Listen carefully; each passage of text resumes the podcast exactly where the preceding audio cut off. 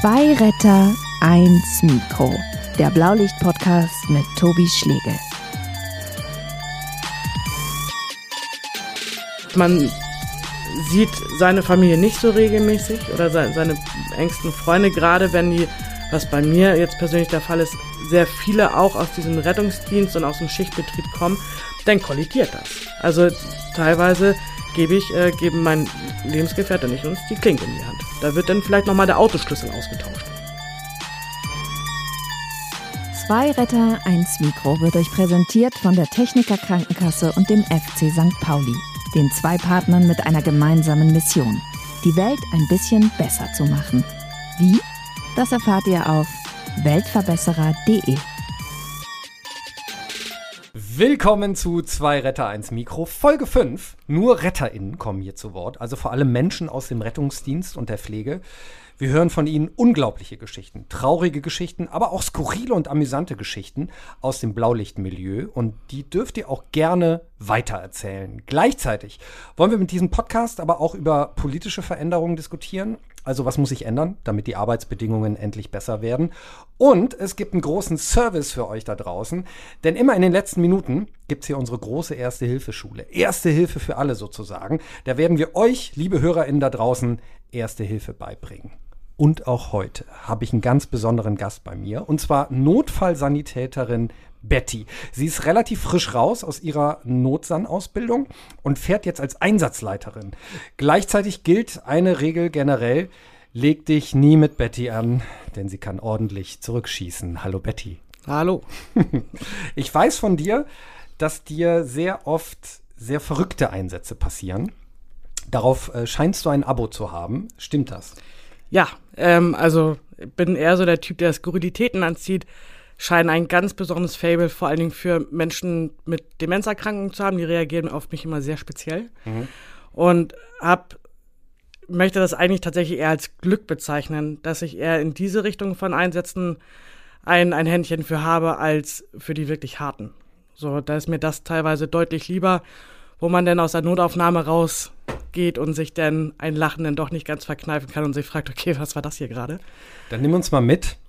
Was wäre denn so ein typisch verrückter Betty-Einsatz? Also wenn das vor allen Dingen so mit den Demenzerkrankten ist, eine frisch nach der Ausbildung bin ich noch mit einem anderen Einsatzleiter gefahren in der Übergangszeit und dann sind wir in ein Pflegeheim gerufen worden. Alles ein bisschen komisch. Da hat dann eine Dame, die demenzerkrankt ist, mhm. ähm, hat angefangen, andere Bewohner zu schubsen. Das ist im Pflegeheim, also ist generell keine gute Idee, aber im Pflegeheim erst recht nicht. Mhm. So, weil die Menschen dort ja alle auch nicht mehr so ganz gut auf den Beinen sind, können sich nicht abfangen, dann nehmen die blutverdünnende Medikamente häufig. Das heißt, wenn die dann auf den Kopf knallen, ist das auch nicht so cool.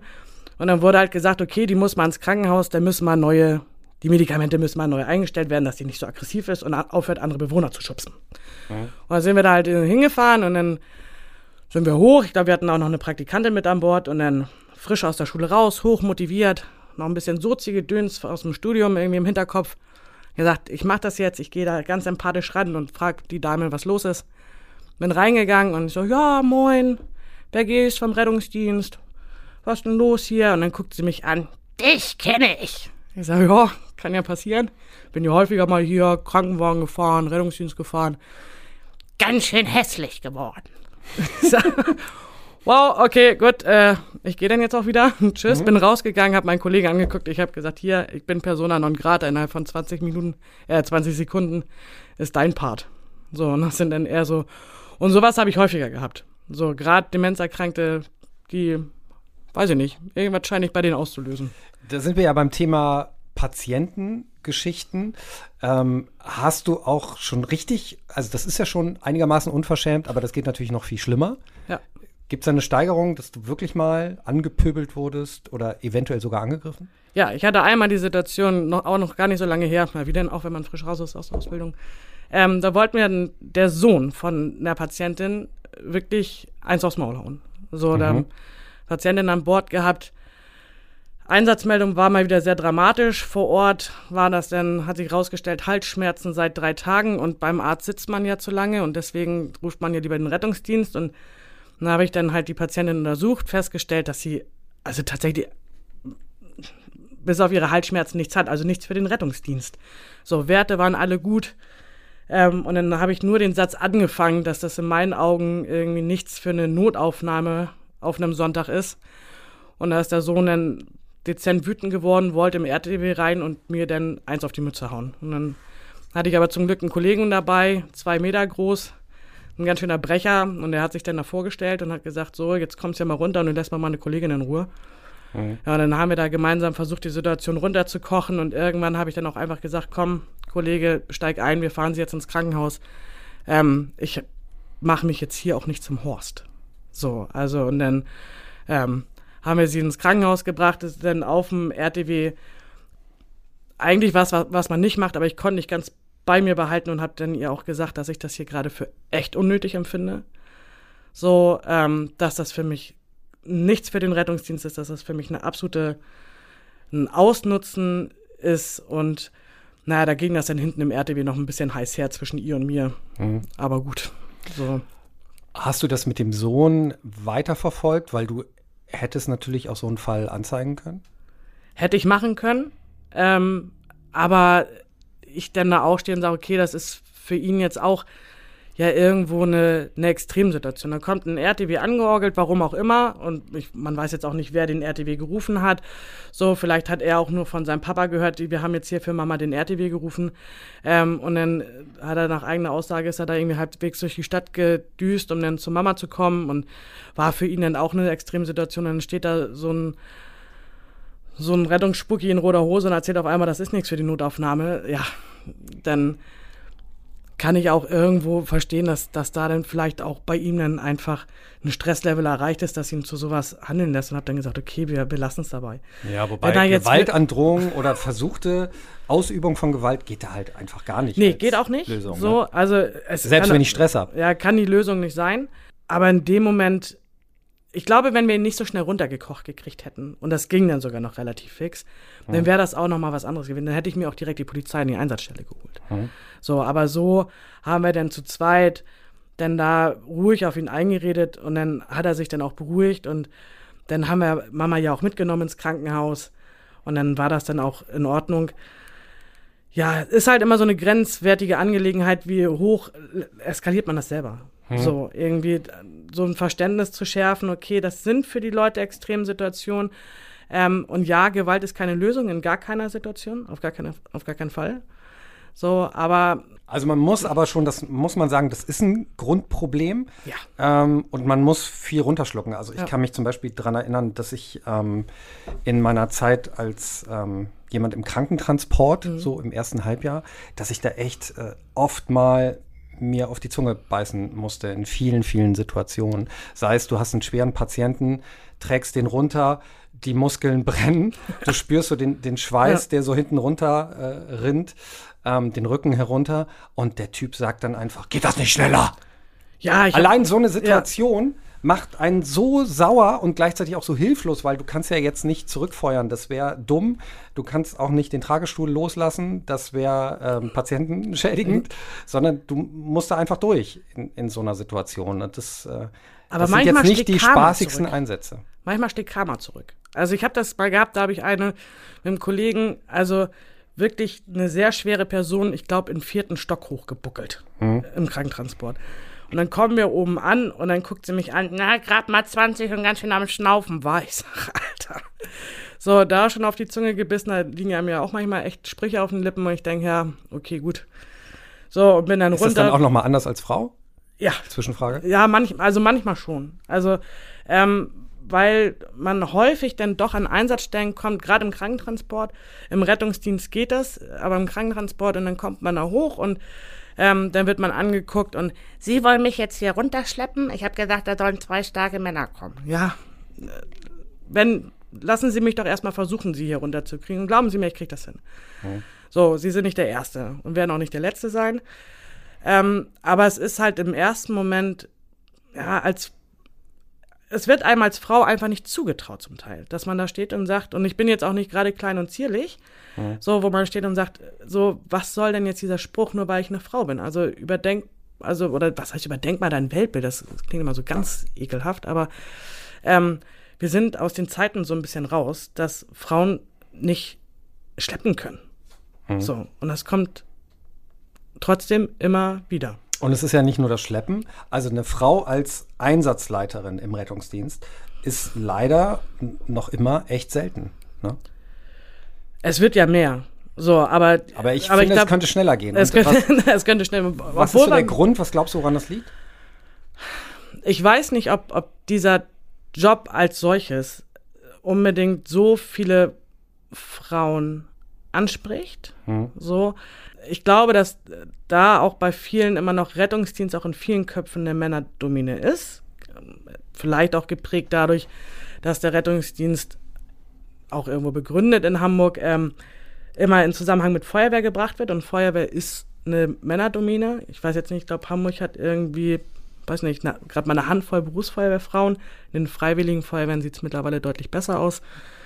Ähm, und ich glaube, dass deswegen so dieser Job ja nicht, nicht so von, oder Frauen sich davon nicht so angezogen fühlen. Und es ist halt ein Job, natürlich, der ist körperlich hart. So, mhm. man, man schleppt da sein Gerät durch die Gegend, man ähm, wird mit äh, unterschiedlichsten Situationen konfrontiert. Ähm, wobei ich dann, was heißt auch wieder falscher Ansprechpartner ist, weil ich habe, ich bin im Rettungsdienst und ich fühle mich wohl. So, das ist halt ähm, als Frau und habe, wie gesagt, wenn versucht dann da auch so ein bisschen die Leute davon, sei es Patienten oder Kollegen, davon zu überzeugen, dass eine Frau richtig im Rettungsdienst ist. Ja, ist ja schade, dass man das überhaupt muss. Ne? Und du bist ja im Rettungsdienst und das müssen wir dazu sagen, du bist auch in der Freiwilligen Feuerwehr. Ne? Ich bin auch in der Freiwilligen Feuerwehr, genau. Ja, Doppelquote. Da, Doppel, Doppelquote. Ich erfülle sie komplett? Nein. Mhm.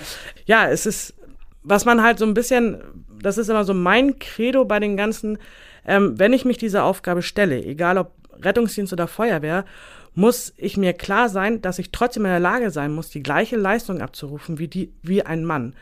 Und sei es körperlich oder sei es vom Kopf oder sonstiges, weil ich habe die gleiche Arbeit zu leisten. Also ein, ein Feuer brennt nicht weniger oder langsamer, weil es, oh, oh Gott, ich werde von einer Frau gelöscht, ach, dann mache ich hier mal Halbflamme.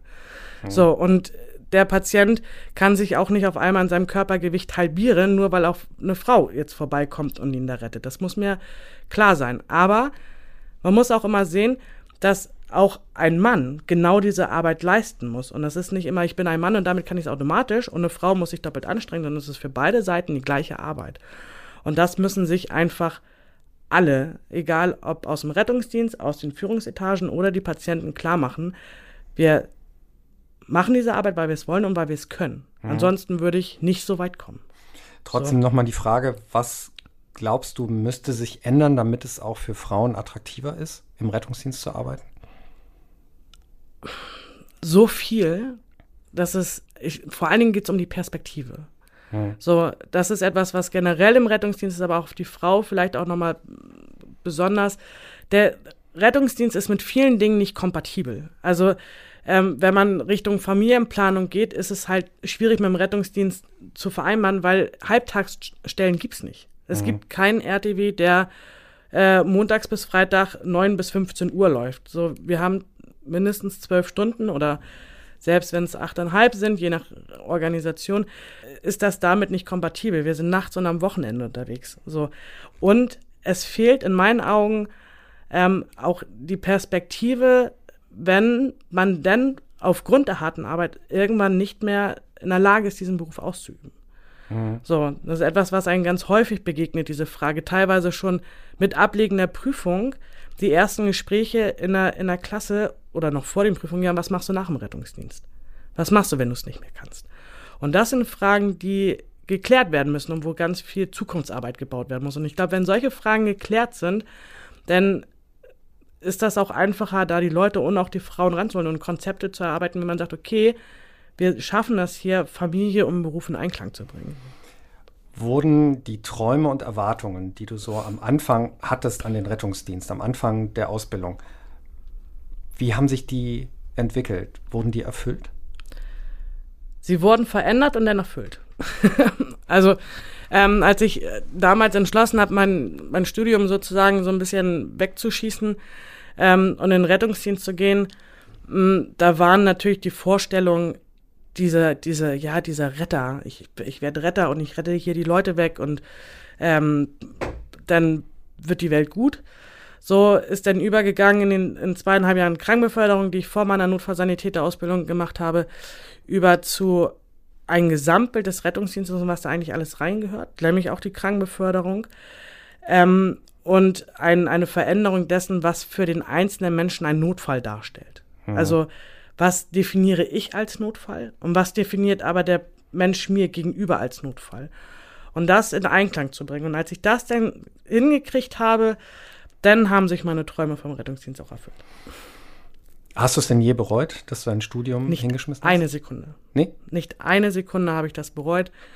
Ähm, immer noch dieses Gefühl, ähm, ich kann den Menschen helfen, auf der einen oder anderen Ebene und das innerhalb von kürzester Zeit. Mhm. So, also wenn man das mal so ein bisschen vergleicht mit der sozialen Arbeit, die ich vorher gemacht habe, da arbeitet man sehr lange mit Menschen und man arbeitet da teilweise Monate vor sich hin und man dreht und wendet sich und man kommt nicht voran. Und das ist etwas, was im Rettungsdienst total genial ist. So, man, man kommt an und da, da braucht jemand Hilfe und wir schaffen das innerhalb von kürzester, zumindest die erste Hilfe in dieser Kette, dieser langen Kette, auch mit Krankenhaus und so weiter und so fort, darzustellen. Ähm, und man geht raus aus der, aus, aus der Notaufnahme und sagt, okay, ich habe diesem Menschen jetzt gerade helfen können. Hm. Und das ist ein, ein tolles Gefühl, auch wenn man ab und an noch so genervt ist und noch so kaputt ist und man auch, ja, ganz viel Alarmierung hat, wo man da steht und sagt, oh, jetzt wirklich ein Rettungsdienst dafür. Ist es denn im Großen und Ganzen dieses, okay, es war für die Person auch jetzt ein Notfall in ihrer eigenen Definition und ich habe da geholfen. Und das lässt mich abends oder morgens, je nachdem, ob ich jetzt Tag- oder Nachtschicht hatte, dann zufrieden nach Hause gehen. Trotzdem hast du eben so ein bisschen anklingen lassen, Familienleben ist schwierig und es hat auch Auswirkungen, wahrscheinlich, die ganze Schichtarbeit. Ähm, wie, wie würdest du das beschreiben, was so die Auswirkungen aufs Privatleben angeht? Naja, also dieses äh, Kollege oder Freund XY feiert am Wochenende Geburtstag, ist es nicht automatisch so, dass du dabei bist. So, das ist erstmal so das, was man als erstes spürt. So. Mhm. Ähm, der ganze Tagesablauf verändert sich. Also wenn man dann vorher irgendwie, man, man ist arbeiten gegangen irgendwie und kam dann nach Hause und hatte dann noch Zeit einkaufen zu gehen oder sonstiges, das ist nicht. Also wenn ich aus von der Tagschicht komme, ich fahre morgens um, um kurz nach sechs zu Hause los und bin, wenn alles gut läuft, um halb acht irgendwie zu Hause, dann fahre ich nicht mehr einkaufen. Also dann, dann bin ich auch einfach durch und weil mich dann häufig auch am nächsten Tag das Gleiche erwartet. So, dafür habe ich aber andere Freiräume. Ich habe mal innerhalb der Woche Zeit und kann mal ganz entspannt auf dem Montag um 11 Uhr einkaufen zu gehen. Das ist toll. Hm. Ganz wenig Menschen, wenn nicht gerade Corona ist. Ähm, und das sind Dinge, wo man dann Vor- und Nachteile sehen muss. Was, aber es ist trotzdem anstrengend. Also eine Nachtschicht, also wenn man dann irgendwie auch mal vier Nachtschichten am Stück hat, da merkt man, was das mit einem Körper macht. Also dass der Körper dafür nicht ausgelegt ist, dass man irgendwie ähm, nachts wach sein und tagsüber schlafen, dass das nicht gesund sein kann. Mhm. So. Und dann ist es halt immer wieder, dass man danach auch wirklich nochmal Zeit braucht, um sich von dem auch wieder zu erholen, um zu sagen, okay, jetzt bin ich auch wieder auf dem Körper, also äh, körperlich auf dem, so ein bisschen auf dem Damm, sei es, weil Schlafrhythmen verschoben werden, so, denn man dann teilweise am nächsten Tag abends im Bett liegt und nicht einschlafen kann, weil der Körper jetzt eigentlich darauf programmiert ist, ja, jetzt na, arbeite ich aber. Nein, mhm. jetzt möchtest du bitte zur Ruhe kommen. So, und das ist so ein bisschen schwierig. Wie gesagt, man sieht seine Familie nicht so regelmäßig oder seine, seine engsten Freunde, gerade wenn die, was bei mir jetzt persönlich der Fall ist, sehr viele auch aus diesem Rettungsdienst und aus dem Schichtbetrieb kommen, dann kollidiert das. Also teilweise gebe ich, äh, geben mein Lebensgefährt und ich uns die Klinke in die Hand. Da wird dann vielleicht nochmal der Autoschlüssel ausgetauscht. So, ja, hier ist das Auto, viel Spaß, äh, wenn du wiederkommst, schlafe ich. Mhm. So. Romantisch. Ja, total. Das ist Wahnsinn. Rettungsdienstromantik. Mhm. So. Sich damit abzufinden, das in Einklang zu bringen, das seiner Familie beizubringen, ist auch nicht immer einfach. Ich habe ganz lange gebraucht, um meiner Familie zu erklären, dass ich auch am Wochenende arbeite und auch nachts arbeite und äh, dass ich äh, zwölf Stunden Schichten habe. Das hat relativ lange gedauert, bis das bei meiner Familie angekommen ist.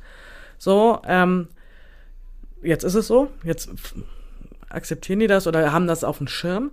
So, aber das ähm, sind dann Dinge, die gerade am Anfang dann auch zu vielen Reibungspunkten führen können und dann auch zum ähm, Verlust von grünen Kügelchen, also Verlust von, von Potenzial, was man eigentlich braucht, um an anderer Stelle gefasst und relaxed arbeiten zu können, gerade im Rettungsdienst, wo man ja darauf angewiesen ist, die, eigentlich die Nerven zu behalten.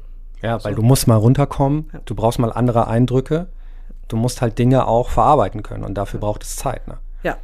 Und die wird einem teilweise nicht gegeben. So, und das ist etwas, ähm, wo, die, wo der Rettungsdienst und äh, auch im Zusammenhang mit der Feuerwehr ähm, sehr viel dran arbeitet. Das ist kein Vergleich von zu vor 20 Jahren. Es wird immer wieder betont, ähm, dass wir Angebote haben, um uns selber auch aus Situationen rausnehmen zu können, ähm, dass es, wir nicht alleine dastehen, dass wir Hilfeangebote haben.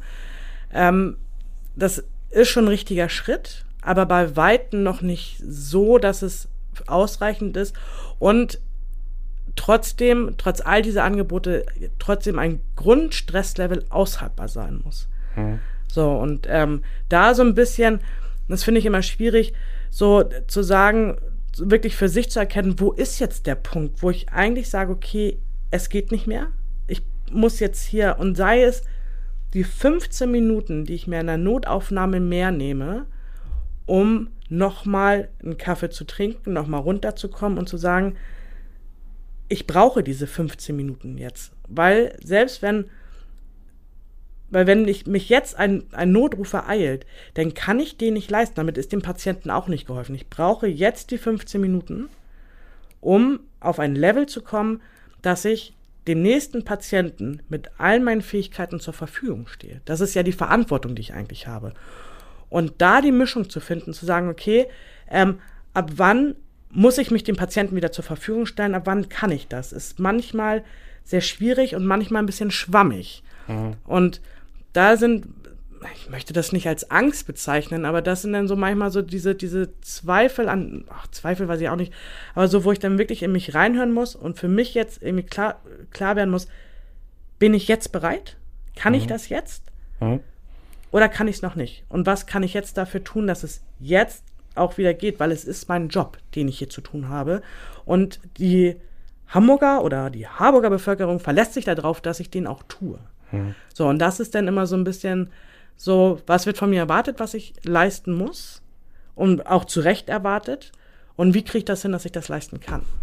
Ne, Aber das ist ja unglaublich wichtig, das müsste eigentlich jeder machen, in sich reinhören. Bin ich jetzt bereit oder brauche ich halt noch zehn Minuten? Und wenn man noch zehn Minuten braucht, dann muss man sich die eben nehmen.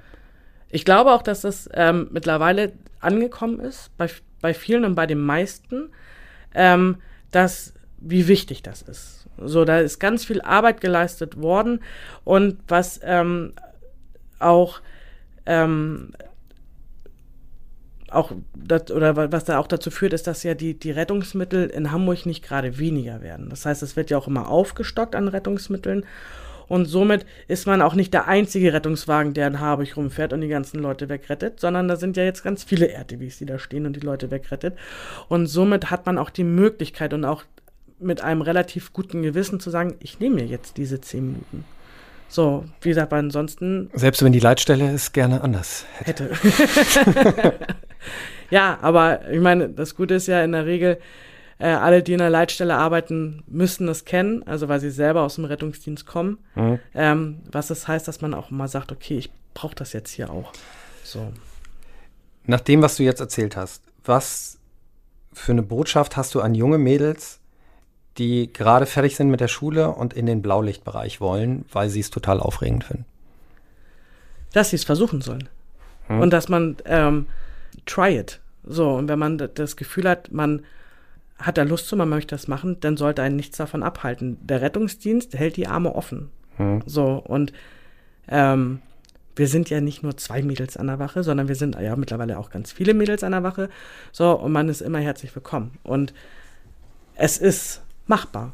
Und es ist sehr gut machbar. Und dann ist das ein geiler Job.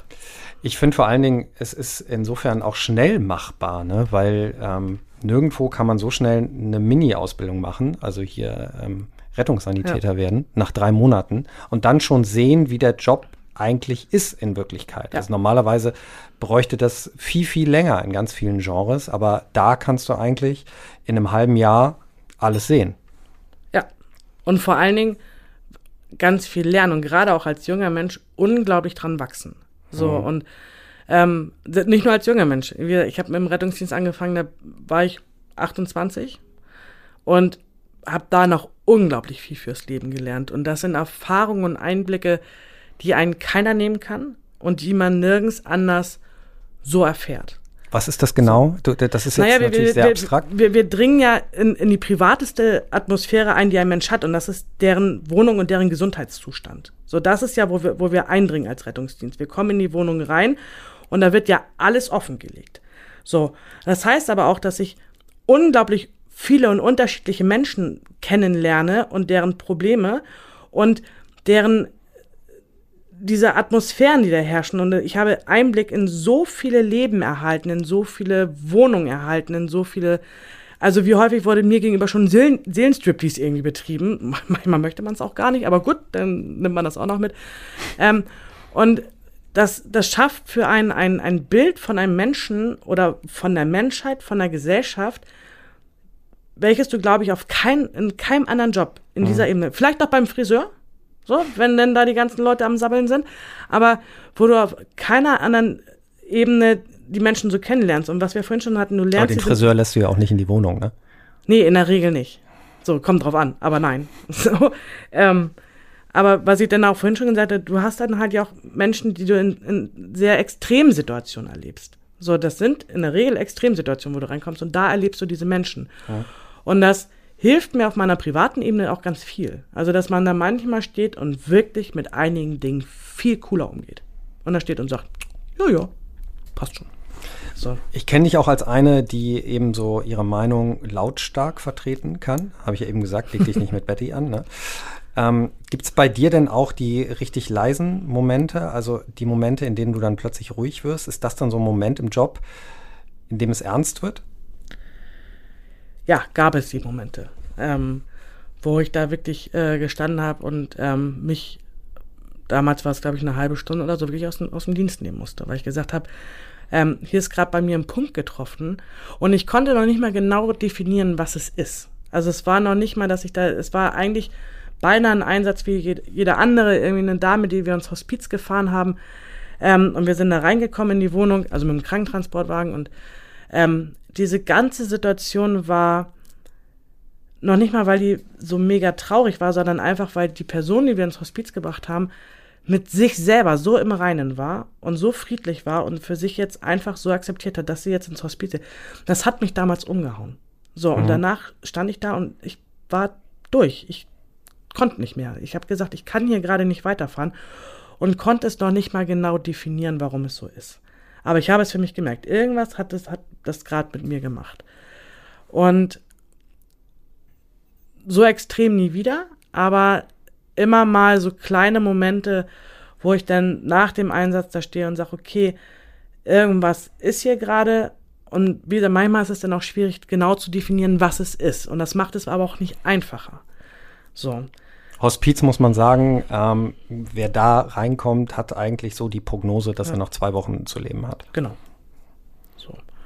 Und ähm, die war da ganz aufgeräumt mit sich. Sie hat da in ihrer Wohnung alles fertig gemacht, alles hingelegt und hat dann, als wir dann reinkamen, hat sie dann noch als letztes einen Bilderrahmen mit einem Foto in ihre Tasche gepackt und hat gesagt, ja, wir können jetzt gehen. Und da stand ich da und war, ja, Und was hat dich dann so ähm, erwischt? War das dann so diese, diese Strukturiertheit, diese Abgeklärtheit von ihr Ja, dem ich glaube, gegenüber? diese, dass sie so Frieden mit ihrer Situation gefunden hat. Weil ich momentan immer so, auch in der Gesellschaft und überhaupt das Gefühl habe, dass so die Menschen alle so unzufrieden sind. So, es muss immer alles besser sein und es muss immer mehr gehen und es muss immer hier und da und hier ist alles kacke und da ist alles doof und hier ist alles scheiße. Und sie saß da einfach und hat ja nun wirklich eine Situation, wie du gerade gesagt hast, die hat, haben noch, nur noch ein paar Wochen zu leben, sonst würde sie nicht ins Hospiz gehen. Und war jetzt aber nicht, nicht irgendwie unzufrieden mit der Welt und hat, hat da keine Vorwürfe gemacht und nicht gepöbelt und oh ja toll und, sondern war da ganz für sich irgendwie im Rein und ganz friedlich und hat dann da ihr Bilderrahmen und das war, ja, weiß nicht, das hat mich, hat mich aus den, aus den Latschen gehauen. Obwohl es ja eigentlich schön ist. Ja, Aber vielleicht. Weil man das vielleicht so spiegelt und dann sagt, in der Situation wäre das bei mir nicht so? Oder die Sehnsucht, dass man es gerne hätte. Hm. Oder die Hoffnung, dass man irgendwann genauso reagieren kann. Hm. So, und das ist dann, ja, und so ist es dann halt in, in einigen Einsätzen. Also es ist nicht so dieses, wenn, wenn das hochdramatisch oder so ist, sondern bei mir sind es immer so diese Einsätze, wenn es wirklich ins Persönliche geht. So, wenn man da wirklich auch, auch Menschen sieht, die vielleicht gar nicht so schwer krank sind. Also jetzt nicht ihren, ihren ähm, da irgendwie hochdramatisch irgendwie aus der Wohnung gerettet müssen, weil die in den nächsten fünf Minuten sonst sterben, sondern wenn man da reinkommt und sieht, dass da ganz viel menschliches und seelisches Leid und so hintersteht, dann ist das etwas, was mich viel mehr ergreift, als wenn ich da jemanden habe, der äh, sich den Arm gebrochen hat und jetzt darüber meckert, dass er jetzt zwei Wochen kein Playstation spielen oder kein Tennis spielen kann. Also, ja, es ist so. viel Einsamkeit, die man da erlebt, ne? Ja, gerade bei alten Menschen, aber nicht nur bei alten Menschen, auch bei, bei also man, man sieht halt auch so diese, diese Menschen, wo man so ein bisschen sagt, die, die haben in diesem perfekten System, was sich einige ausmalen, keinen Platz. Die sind hinten übergefallen. Das ist eine, sind Menschen, die nicht in diese Gesellschaft passt, wie sie geschaffen worden ist. Also von Menschenhand geschaffen, muss man ja sagen. Ähm, und die, die da nicht reinpassen, weil sie einfach anders sind. Vielleicht auch ja, in, in einigen Punkten, gerade wenn man in psychische Krankheiten geht, im Kopf krank sind.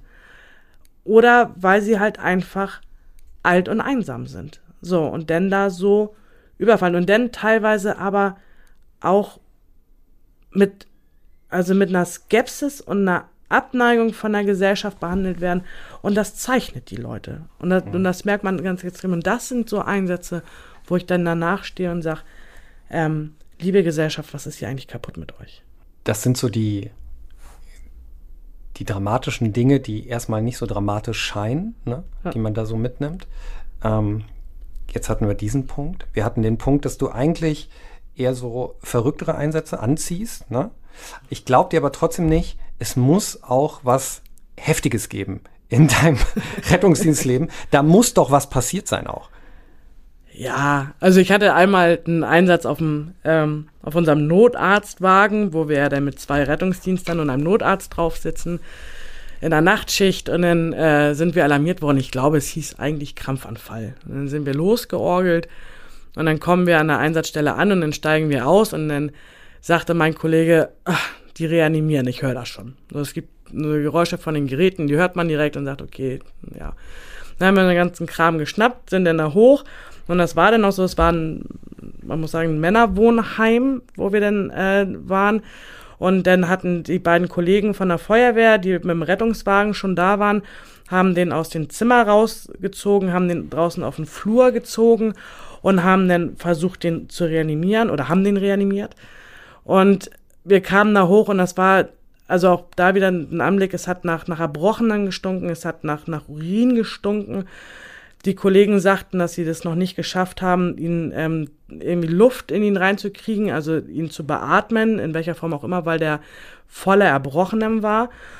Und ähm, dann sind wir da dann halt mit hin und dann irgendwie die Notärztin und der Kollege von der Feuerwehr haben dann äh, da versucht, die Atemwege soweit frei zu machen, dass wir dann eine Möglichkeit haben, den zu intubieren.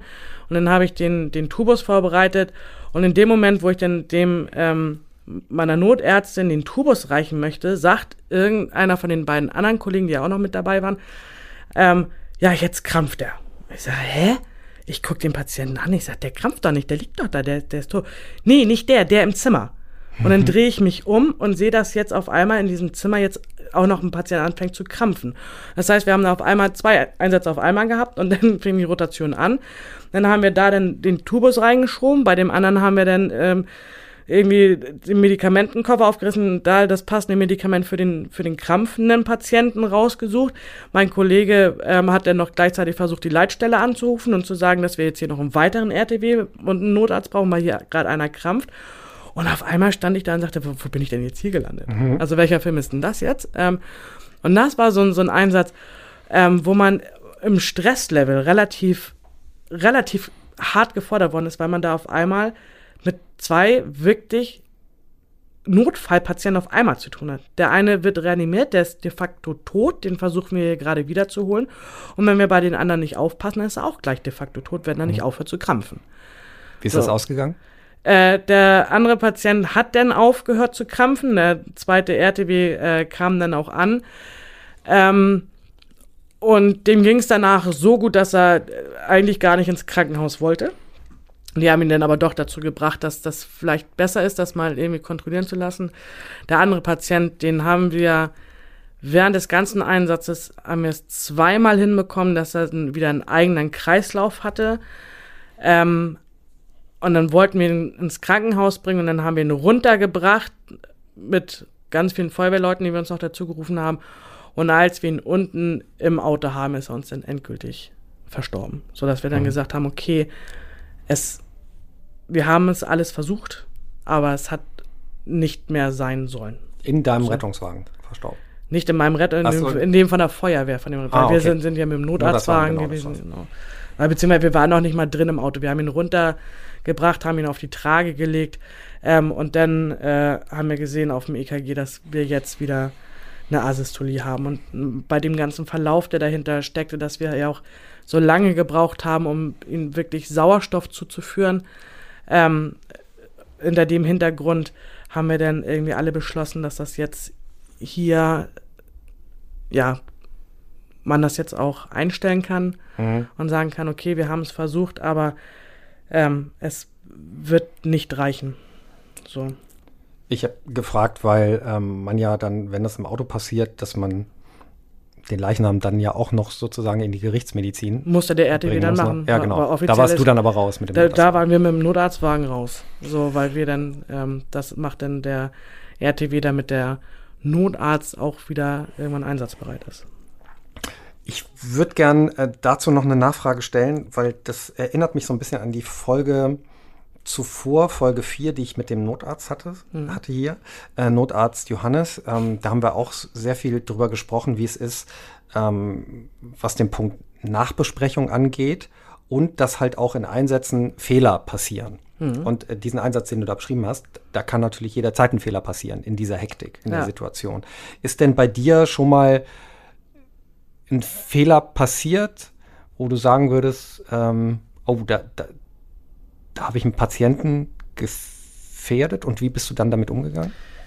Ja, hatte ich. Ähm, auch wieder tatsächlich auf einem Notarztwagen. Ähm, und dann hatten wir einen Patienten, ähm, eine Patientin, die im, immer wieder in so einen Entzugskrampfen gerutscht ist. Also sie war halt mhm. alkohol- und drogenabhängig und ähm, war dann auf Entzug und hat deswegen immer wieder angefangen zu krampfen.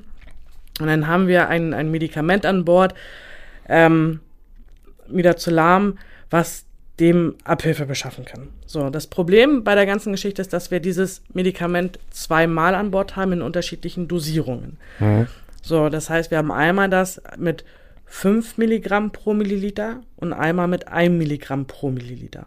Mhm. Und dann hat der Notarzt mir gesagt, ich soll jetzt mal bitte das Midazolam aufziehen und hat nur 5 Milligramm gesagt und meinte damit aber 5 Milligramm auf 5 Milliliter, weil das ist die Ampullengröße. 5 Milliliter sind da drin. Und ich habe aufgehört, so ein bisschen zuzuhören. Bei 5 Milligramm war im absoluten Schuldenken, weil ich kam gerade aus der Schule, ähm, und habe dann aufgezogen 5 Milligramm pro Milliliter. So, und dann hat der Notarzt, dann habe ich ihm das gegeben und habe gesagt, hier 5 Milligramm pro Milliliter. Dann hat, war da aber ein bisschen Hektik im Fahrzeug. Und dann war so ein bisschen, dass auf beiden Seiten die Rückversicherung fehlte.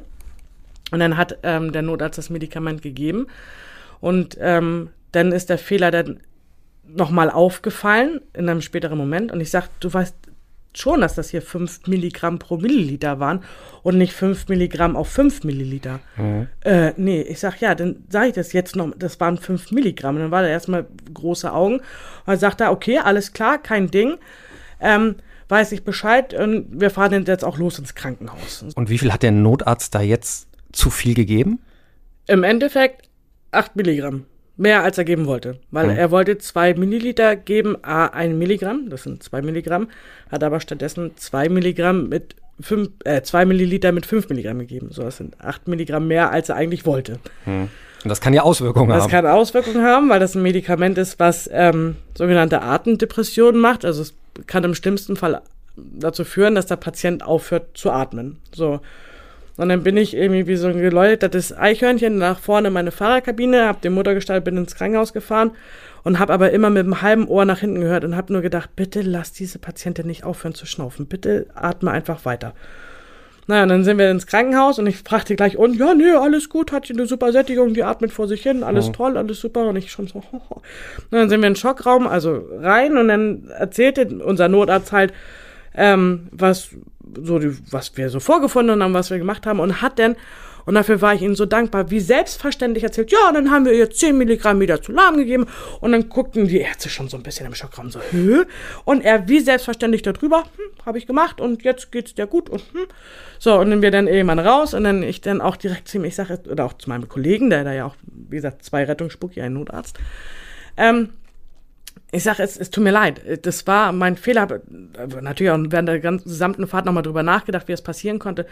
Und habe dann halt gesagt, ich habe bei 5 Milligramm aufgehört. Ich war im Schulmodus, für mich hieß 5 Milligramm, immer 5 Milligramm pro Milliliter. So, und dann sagte der Notarzt auch und sagte, Betty, alles gut. So, weil das, das, was du hättest machen können in dem Moment, das hast du getan. Du hast es mitgeteilt. Du hast gesagt, pass auf, du hast hier gerade das und das gegeben. Somit wusste ich, was da drin ist und wusste, was auf mich zukommen kann. Und dann hätten wir halt reagieren können. So schlimmer wäre es gewesen, wenn du es nicht gesagt hättest und ich hätte mich irgendwann gewundert, warum jetzt der Patient nicht mehr atmet. So. Mhm. Und dann äh, war ich dann schon ganz erleichtert und dann sagt er dann auch noch, ach, und im Endeffekt, guck mal, wie glücklich jetzt die Patientin war. Im Endeffekt hat sie die 10 Milligramm auch einfach gebraucht. Ich sag, okay, gut. so, dann geht man da auch nochmal wieder wirklich so raus und also natürlich schärft das nochmal, das wird mir nie wieder passieren. Das wird mhm. mir nie wieder passieren, dass ich diese beiden Dosierungen miteinander verwechsel, diese beiden Ampullen. Daher, irgendwie aus Fehlern lernt man. Aber ich war unserem Notarzt so unendlich dankbar für die Art und Weise, wie auch er damit umgegangen ist. Mhm. So, und dann haben wir ähm, so nach ein, zwei Nächten drüber schlafen konnte man dann halt auch ein bisschen drüber lachen. Also das war dann so ein bisschen so, aber ja, Fehler passieren. Wir sind halt auch einfach nur Menschen. Wir sind nicht, was uns zwar gerne auch mal angehaftet wird, irgendwelche Superhelden, sondern wir sind Menschen, denen einfach Fehler unterlaufen. Mhm. Und also, es ist so wichtig, dass man die dann auch eben kommuniziert. direkt kommuniziert. Ja. Genau. Weil nur dann kann man sie gemeinschaftlich, Rettungsdienst ist ein Teamsport, gemeinschaftlich auch ausbügeln.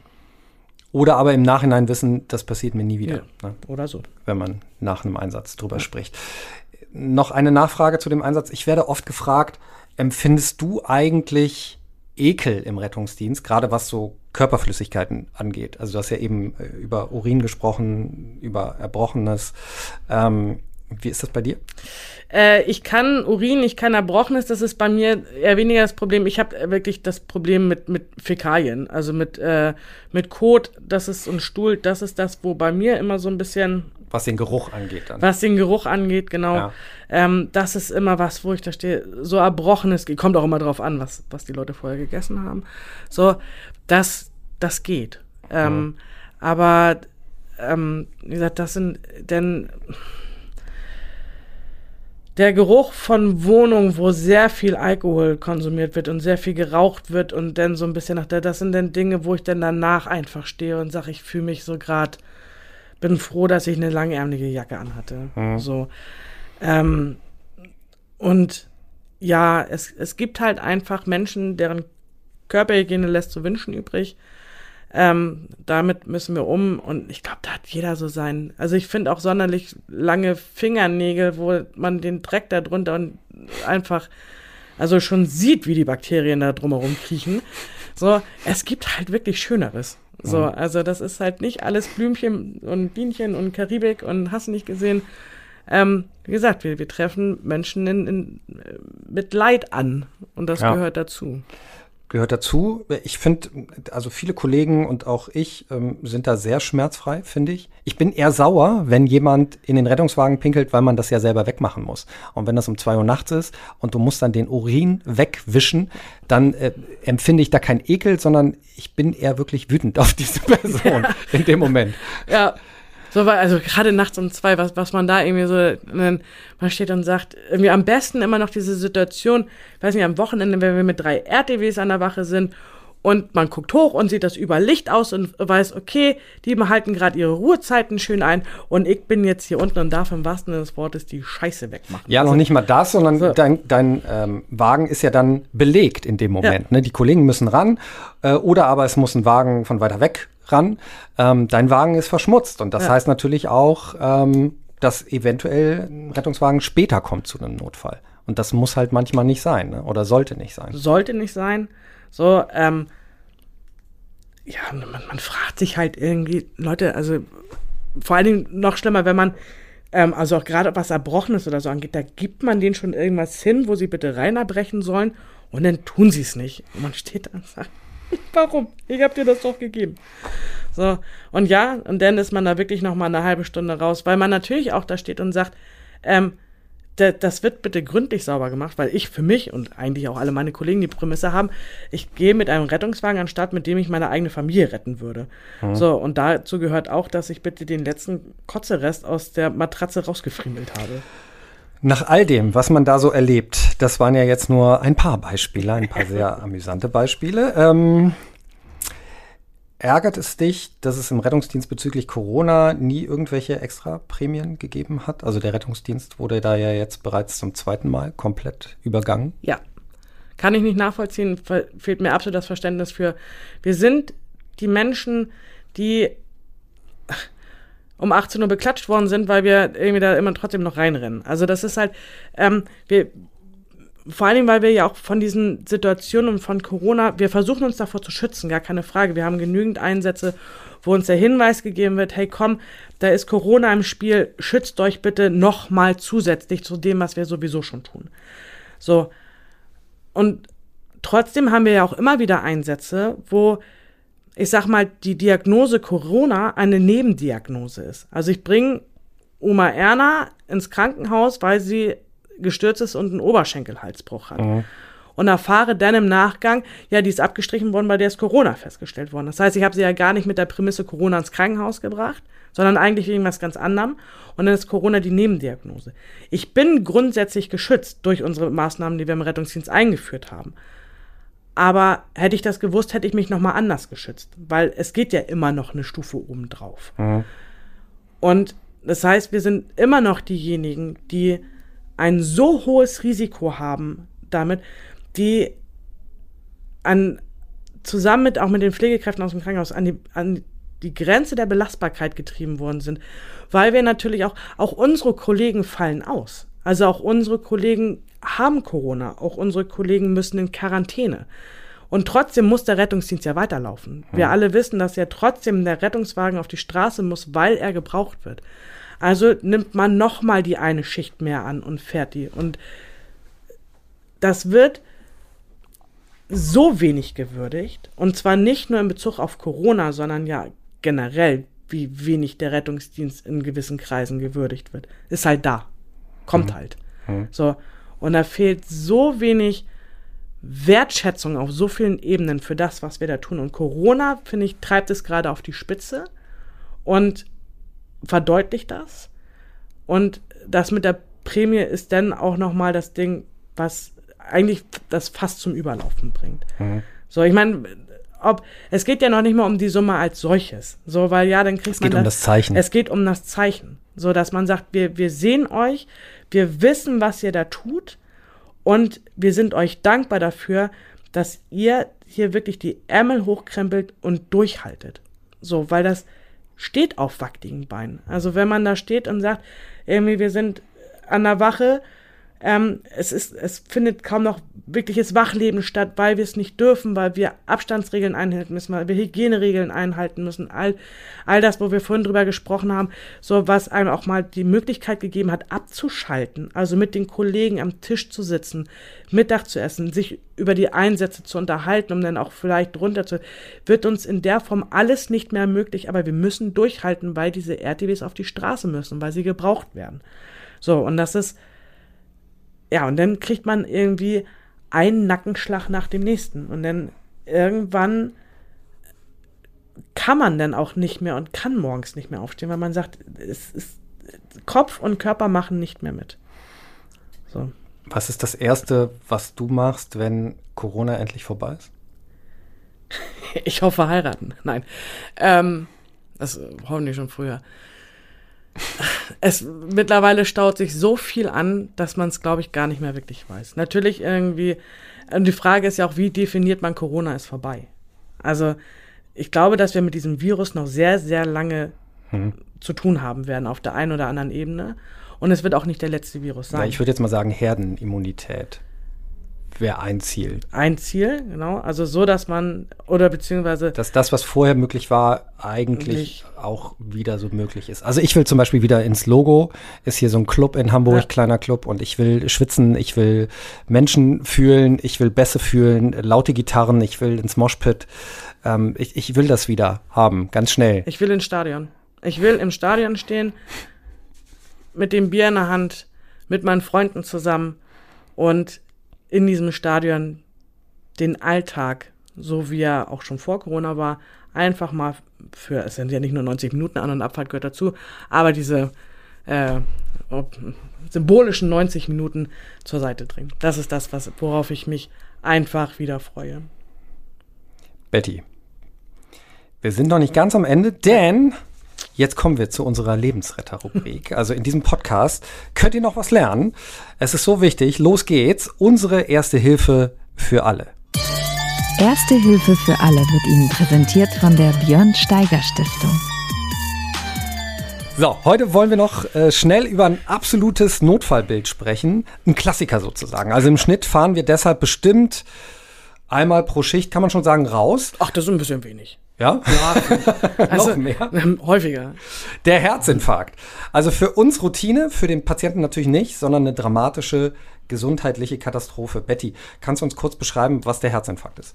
Ja, also der Herzinfarkt ist halt äh, auf äh, Schlaudeutsch heißt es der nicht wieder oder der unwiderrufliche Untergang von Herzmuskelgewebe aufgrund einer Sauerstoffunterversorgung.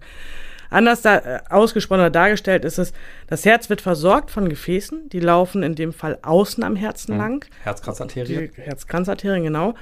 Und aus unterschiedlichsten Gründen sind diese verengt, sei es weil da Ablagerungen sind oder wegen anatomischen Geschichten. Das heißt, da fließt nicht mehr genügend Blut durch und der Herzmuskel als solches wird nicht mehr mit Sauerstoff versorgt und stirbt ab. Ja. So findet es. Und das macht dann sozusagen das Absterben des Herzmuskelgewebes, macht dann sozusagen den Herzinfarkt. Es gibt auch eine Vorstufe, das ist ganz gut zu wissen, die heißt Angina pectoris. Also da unterscheidet man die stabile, die bekannte Angina pectoris unter Belastung und die instabile, die eben in Ruhe auftritt. Da treten ja ebenfalls ähnliche Symptome auf wie beim Herzinfarkt, mhm. aber da sterben keine Herzmuskelzellen ab. Ähm, Trotzdem, gerade die instabile Angina pectoris ist ein absolutes Notfallbild. Das nur als kurzer Einschub. Lass uns mal über die Symptome reden. Wodurch macht sich ein Herzinfarkt bemerkbar? Also das erste ist immer der, der Brustschmerz, wie es so schön heißt. Und das ist ein Brustschmerz, also beschrieben wird da ähm, wirklich, dass man das Gefühl hat, auch so eine Brustenge, dass da ein Elefant auf der Brust steht. Mhm. So und ähm, mit verbunden mit massivsten Todesängsten, also weil der ganze Körper ausstrahlt, Achtung, ich sterbe gleich. So, weil das ist das Herz, das ist die Pumpe. Wenn da, äh, wenn die aus ist, dann ist aus. Ähm, ausstrahlend häufig in, in den linken Arm, aber auch in den Kiefer, in den Rücken. Oberbauchschmerzen werden häufiger beschrieben und dann so, so eine Kaltschweißigkeit. Mhm. So, das sind so die, die extrem. Atemprobleme? Atemprobleme, natürlich durch diese Brustenge. So, aber dieser Brustschmerz, und das ist für uns dann manchmal wichtig zu unterscheiden, verändert sich nicht beim tiefen Ein- oder Ausatmen, sondern der ist einfach immer da mhm. und hat, äh, verleiht einem absolute Todesängste. Ja, und das sieht man auch im Gesicht, ne? Also ja. auf einen Schlag ist da jemand leichenblass und hat so eine Panik im Gesicht, die man wirklich sehen kann. Ja, ich habe das einmal gehabt mit einem Patienten irgendwie Mitte 50 und da sind wir, also wieder häufig werden wir zu, zu diesem Notfallbild gerufen. Nicht immer ist es auch der, mhm. der typische oder der fulminante Herzinfarkt, aber da habe ich mal eingesehen, da, ich bin da reingekommen und da, da, die Angst, die hat, also es war, mhm. das ist ein, ein so ein Bild, wo man sagt, okay, das ist, das ist so ein typischer Herzinfarkt, den werde ich nicht so ganz vergessen. und da muss man jetzt wirklich sagen, also wenn ihr nur ein Symptom davon habt und das bei eurem Partner, Partnerin, Freundin, Verwandten, Nachbarin erkennt, sofort bitte die 112 rufen. Die Zeit ist hier ganz entscheidend. Auch eben für bestimmte Therapien, ne? Stichwort Stand setzen oder im Notfall einen Bypass legen. Das passiert dann eben in der Klinik. Betty, warum ist der Herzinfarkt so bedrohlich? Ja, wie gesagt, das ist halt Herzmuskelgewebe, was da abstirbt. So, und ähm, wenn das Herzmuskelgewebe nicht mehr funktioniert, dann bleibt das Herz irgendwann einfach stehen. Mhm. So, und dann ähm, vorher hat man dann noch äh, Notfallbilder, die da mit reinspielen. Wir hatten mal unterhalten über Kammerflimmern, was daraus resultieren kann, aber auch das Kammerflimmern ist ein Tod, da passiert nichts mehr, da wird kein Blut mehr durch den Körper gepumpt ja. und wenn kein Blut mehr durch den Körper gepumpt wird, dann stirbt er. Und das Herz sorgt dafür und wenn das so massivst angegriffen wird durch das Absterben von Herzmuskeln, dann hört das auf zu schlagen. Ja, da haben wir sozusagen einen Herz-Kreislauf-Stillstand und ja. das heißt dann wieder Reanimation. Was kann ich denn jetzt als Einzelner machen, wenn ich das beispielsweise beobachte? Äh, 112 anrufen, ja. also den Notruf wählen, ähm, versuchen, so gut es geht, Ruhe zu bewahren und auszustrahlen, auch wenn das schwierig ist oder klingt, weil, wie gesagt, der ganze, das, das Herz steht unter Stress. So, mhm. das kämpft gerade ums Überleben. Und wenn man jetzt von außen noch mehr Stress zuführt, ist das nicht gut fürs Herz. So, der, der hat eh schon irgendwie damit zu kämpfen. Ähm, dann ist halt wichtig, oder einfach auch für frische Luft sorgen. Irgendwie Fenster aufreißen, zusehen, dass genügend Luft in diesen Raum kommt.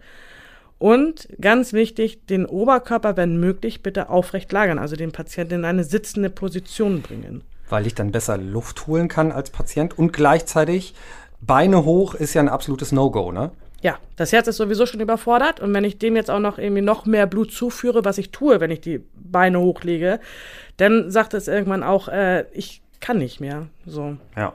Also. Lassen. 112 rufen, die Symptome erkennen, ähm, nicht ab, abwarten und gucken, ob es wieder besser wird. sondern, stell dich doch mal nicht so an. Nein. Genau, ruft falsch. uns bitte an. Ähm, und dann kommt auch schon hoffentlich schnell der Notarzt und gibt vor Ort die richtigen Medikamente, um eben die Schmerzen zu lindern und in die Blutgerinnung äh, schnellstmöglichst einzugreifen. Gut wäre auf jeden Fall, das ist schon mal ein Tipp, ähm, eine Medikamentenliste rauszulegen. Also wenn der Patient Medikamente nimmt, die rauslegen und zu klären, ob es Allergien gibt gegen Medikamente und äh, vor allen Dingen ganz wichtig, ob schon Blutverdünner genommen wurde. Das hilft dann im Einsatz, dann geht da nicht so viel Zeit verloren. Und äh, wenn es auch noch Dokumente gibt über Vorerkrankungen, die kann man dann auch schon mal raussuchen. So, Betty, fällt dir noch irgendwas ein zum Thema Herzinfarkt? Oder haben wir das Wichtigste erwähnt? Ich glaube, das Wichtigste haben wir. Dann sage ich mal vielen Dank, Betty, dass du hier so offen vor dem Mikro warst. Ich wünsche dir nur noch entspannte Einsätze im Leben und äh, nur noch freundliche Patienten. Ja, das wird nicht passieren, aber. Ähm, Nein. Aber trotzdem. es ist in Ordnung. Vielen Dank, dass du da warst. Danke für deinen äh, gepflegten Betty-Wahnsinn. Den habe ich hier gebraucht im Podcast. Wann geht's wieder rauf auf den Rettungswagen? Morgen. Morgen fahre ich äh, in Harburg durch die Gegend und werde versuchen, den Menschen die Hilfe darzustellen, die sie von mir wünschen. Im Süden von Hamburg in Harburg. Halt durch, Betty. Vielen Dank auch an euch da draußen fürs Zuhören. In 14 Tagen gibt es eine neue Ausgabe von Zwei Retter 1 Mikro. Wie immer gilt, schreibt mir und kommentiert, wie ihr die Folge fandet. Ich freue mich wirklich immer sehr, sehr über eure Rückmeldungen. Bis dahin, bitte gesund bleiben und tschüss. Tschüss, Betty. Tschüss. Dieser Podcast ist eine Produktion der Björn Steiger Stiftung und der Gute-Leute-Fabrik. In Kooperation mit der Techniker Krankenkasse sowie dem FC St. Pauli. Mit freundlicher Unterstützung der Hamburger Morgenpost.